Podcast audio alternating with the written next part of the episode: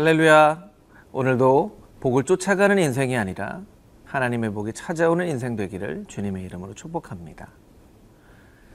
아, 우리가 너무나도 잘 아는 마틴 로이드 존스 목사님은 아, 이런 이야기를 합니다.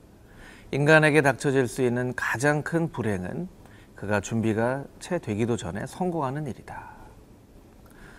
준비가 되지도 못한 채 성공을 한다면 그 성공의 의미를 잘 누릴 수 없겠죠. 다윗의 인생에 있어서도 마찬가지였습니다. 하나님은 다윗을 거룩한 왕으로 삼기 위해서 철저하게 준비시켰습니다. 오늘 본문의 말씀을 통해서 하나님께서 다윗을 어떻게 준비시켜, 준비시키셨는지 그 말씀을 함께 살펴보기를 원합니다.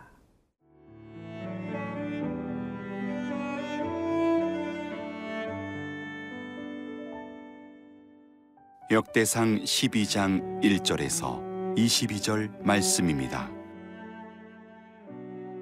다윗이 기스의 아들 사울로 말미암아 시글락에 숨어 있을 때에 그에게 와서 싸움을 도운 용사 중에 든 자가 있었으니 그들은 활을 가지며 좌우 손을 놀려 물매도 던지며 화살도 쏘는 자요 베냐민 지파 사울의 동족인데 그 이름은 이러하니라 그 우두머리는 아히에셀이요. 다음은 요아스이니 기브아 사람 스마아의 두 아들이요.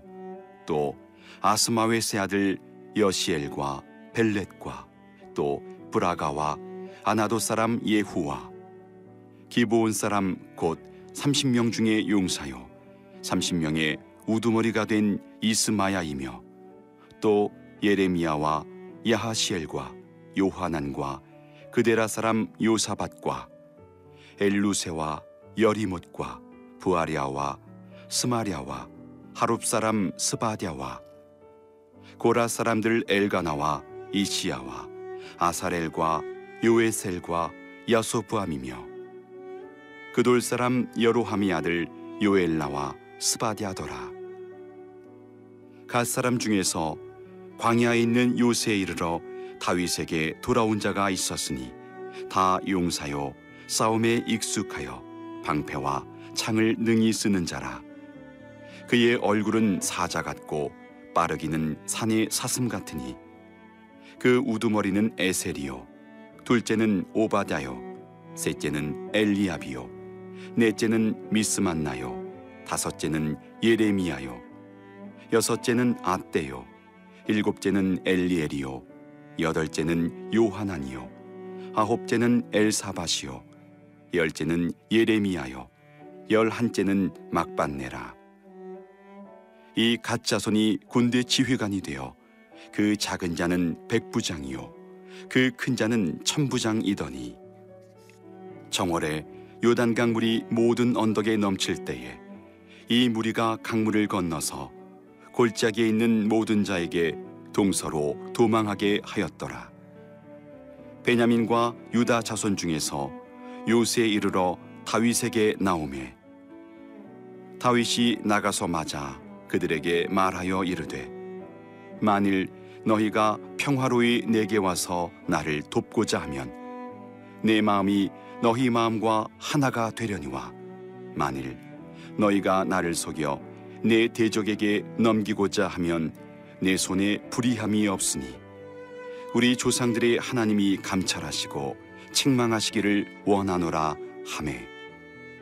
그때 성령이 30명의 우두머리 아마세를 감싸시니 이르되 다윗이여 우리가 당신에게 속하겠고 이세의 아들이여 우리가 당신과 함께 있으리니 원하건대 평안하소서. 당신도 평안하고 당신을 돕는 자에게도 평안이 있을지니? 이는 당신의 하나님이 당신을 도우심이니이다 한지라. 다윗이 그들을 받아들여 군대 지휘관을 삼았더라. 다윗이 전에 블레셋 사람들과 함께 가서 사울을 치려 할 때에 문하세 지파에서 두어 사람이 다윗에게 돌아왔으나 다윗 등이 블레셋 사람들을 돕지 못하였음은 블레셋 사람들의 방백이 서로 의논하고 보내며 이르기를 그가 그의 왕 사울에게로 돌아가리니 우리 머리가 위태할까 하노라 함이라. 다윗이 시글락으로 갈 때에 문하세 지파에서 그에게 돌아온 자는 아드나와 요사밭과 여디아엘과 미가엘과 요사밭과 엘리후와 실르데이니 다 문하세의 천부장이라. 이 무리가 다윗을 도와 도둑대를 쳤으니 그들은 다 큰 용사요 군대 지휘관이 됨이었더라. 그때에 사람이 날마다 다윗에게로 돌아와서 돕고자 하매 큰 군대를 이루어 하나님의 군대와 같았더라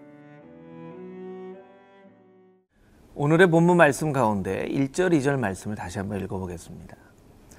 다윗이 기스의 아들 사울로 말미암아 시글락에 숨어 있을 때 그에게 와서 싸움을 도운 용사 중에 든 자가 있었으니 그들은 활을 가지며 좌우 손을 놀려 물매도 던지며 화살도 쏘는 자요 베냐민 지파 사울의 동족인데 그 이름은 이러하니라.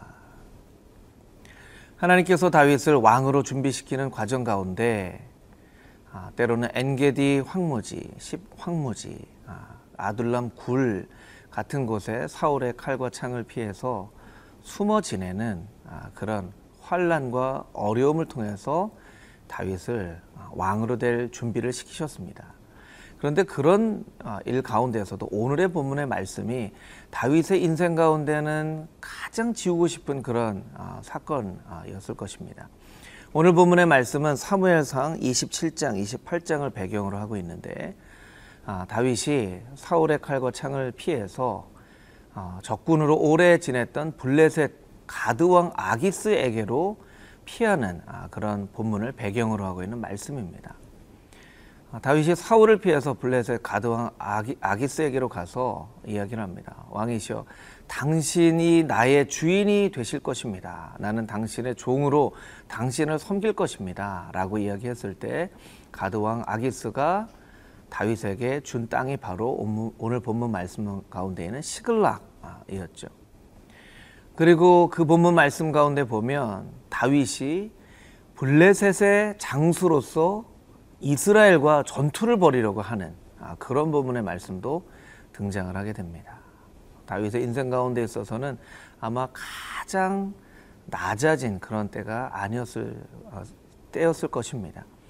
아, 이스라엘의 왕으로 기름 부음 받은 다윗이 블레셋 왕에게 주인이라고 이야기하고 블레셋의 입장에서 이스라엘과 싸우는 아, 그런 일을 하게 되는 일은 다윗의 인생 가운데 가장 어려웠던 일이었을 것입니다.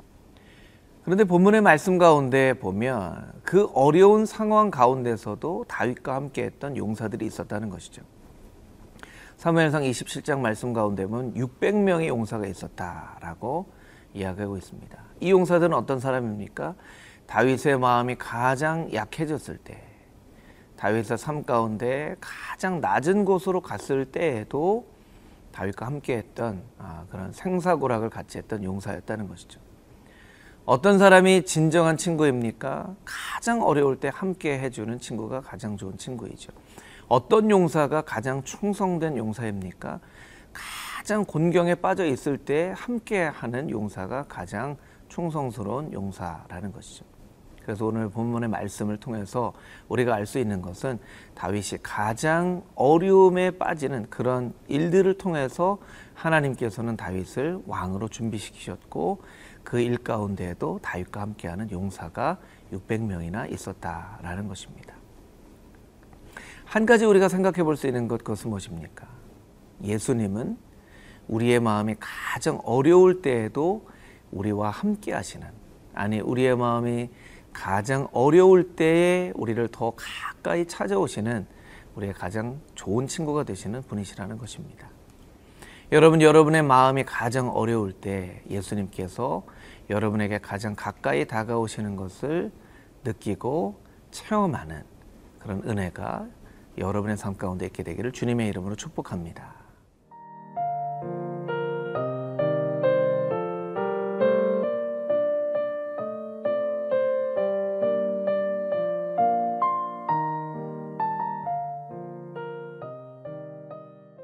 오늘의 본문 16절 이하에 있는 말씀에 보면 아, 다윗이 베냐민과 유다 자손에 있던 요새에 이르렀을 때 아, 만난 아, 사람들과의 이야기가 기록되어져 있습니다. 다윗이 그들에게 이야기합니다.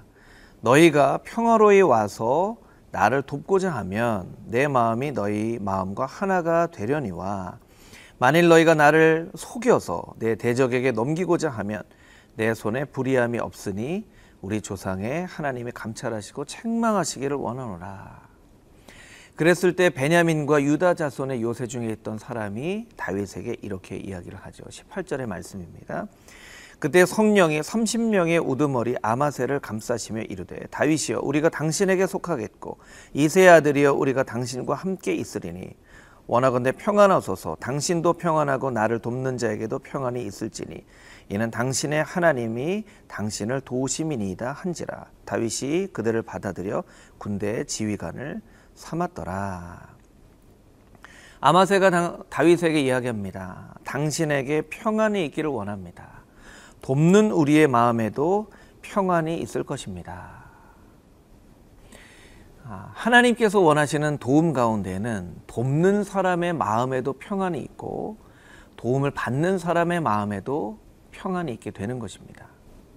때로 우리가 아울리치를 나가서 어려움 가운데 빠지는 것 중에 하나는 아, 도움을 받는 아, 그런 선교지에 있는 선교사님과 현지는 도움을 받고 평안을 누르지만 정작 아울리치 팀 안에는 아, 그것을 준비하면서 평안이 없고 갈등이 있는 경우가 있습니다. 그런 경우에 아울리치를 잘 했지만 그 아울리치 가운데 좋은 열매를 아, 보기 어려운 때도 있죠. 우리가 어떻게 아울리치를 준비해야 되겠습니까? 준비하는 그 준비 팀에도 평안이 있고 그 섬김을 받는 아울리치 현장에도 평안을 누려야만 하는 것이죠. 그래서 기독교 리더십의 대가인 로버트 클린턴 교수는 리더십을 정의하며 리더십이란 리더와 팔로워 두 그룹에게 동일하게 유익이 되는 목표를 추구하는 것이다. 라고 이야기를 하고 있습니다. 때로는 어떤 것은 리더에게만 도움이 되어지고 팔로워에게는 전혀 도움이 되어지지 않는 목표가 있을 수 있죠. 어떤 것은 팔로워에게는 유익이 되었지만 리더에게는 하나도 도움이 되지 않는 그런 목표가 있을 수도 있습니다. 그러나 리더십이란 무엇입니까? 리더와 팔로워 두 부류에게 동일하게 유익이 되는 목표를 쫓는 것이다 라고 이야기를 하고 있는 것이죠. 다윗의 군대는 늘 그랬습니다. 다윗을 돕는 자에게도 평안이 있었고 도움을 받는 다윗에게도 평안이 있었습니다. 여러분 혹시 여러분 가운데 도움을 누구에게인가 주고 있습니까? 혹은 누군가의 도움을 받고 있습니까? 도움을 받는 사람이나 도움을 주는 사람이나 두 사람의 마음 가운데 평안이 있는지 살펴보게 되기를 원합니다. 에베소서 4장 3절 말씀에는 성령께서 하나 되게 하신 것을 힘써 지켜야 된다라고 말씀하고 있습니다. 성령께서 평안을 주시고 우리의 마음 가운데 하나가 됨을 허락하여 주셨을지라도 우리가 힘써 그것을 지켜나가야만 하는 것입니다. 우리가 힘써 지켜나감으로 평안을 이루며 하나님의 나라를 우리의 가정과 직장과 교회 가운데 이루어가는 하나님의 거룩한 백성들이 되시기를 주님의 이름으로 축복합니다. 함께 기도하겠습니다. 하나님 참으로 감사합니다. 다윗이 가장 큰 어려움에 있을 때에도 다윗을 홀로 두지 않으시고 돕는 용사들을 붙여 주셨던 것처럼 우리 인생 가운데 가장 어려울지 어려움에 있을 때에 우리에게 돕는 사람을 붙여 주시고 무엇보다 우리가 가장 어려움이 있을 때 친구 되신 예수님께서 우리에게 가장 가까이 다가오시는 것을 우리가 깨닫게 하여 주시옵소서. 때로 도움을 주기도 하고 도움을 받기도 하는데 돕는 자나 도움을 받는 자 동일하게 평안함으로 아, 그 일이 진행되어질 수 있도록 우리 가운데 평안을 허락하여 주시고 성령께서 하나 되게 하신 것을 힘써 지켜나가는 우리 모두가 되게 하여 주시옵소서. 예수 그리스도의 거룩하신 이름으로 기도드렸사옵나이다. 아멘.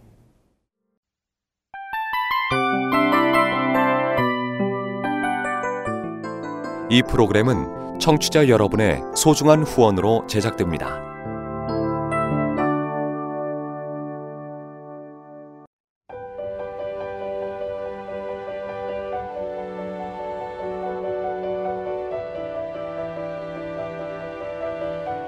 세상에는 수많은 교회들이 있지만 더 깊이 있는 말씀 강해를 찾기 위해 크기로만 교회를 선정하지 않습니다.